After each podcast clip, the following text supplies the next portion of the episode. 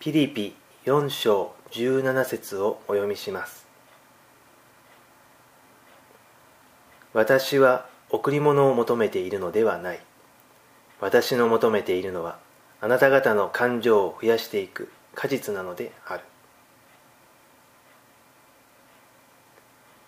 教会の活動は他の社会活動特に会社の経営と同じ側面と違う側面があります。違う側面の一つとして教会は基本的にはサービスの売上金ではなく自発的な献金によって運営されることが挙げられます。売上金は商品の対価として得られるものですが献金は特定の見返りとなるものがあるわけではありません。それは献金したいと思う人の個人的な意思に基づくものです。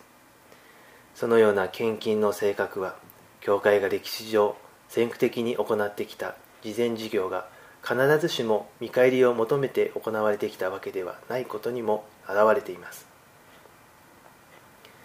しかし教会の活動が献金により維持されていることは事実です。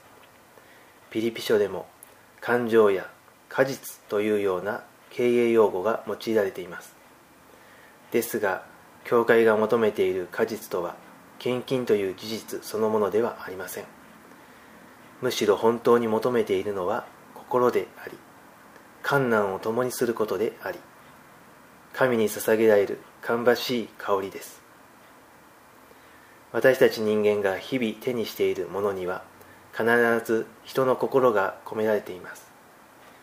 非常に高価なものに憎しみや欲望や冷酷さというような心が込められているかもしれません。人間を本当の意味で人間らしく生かすのは愛する心です。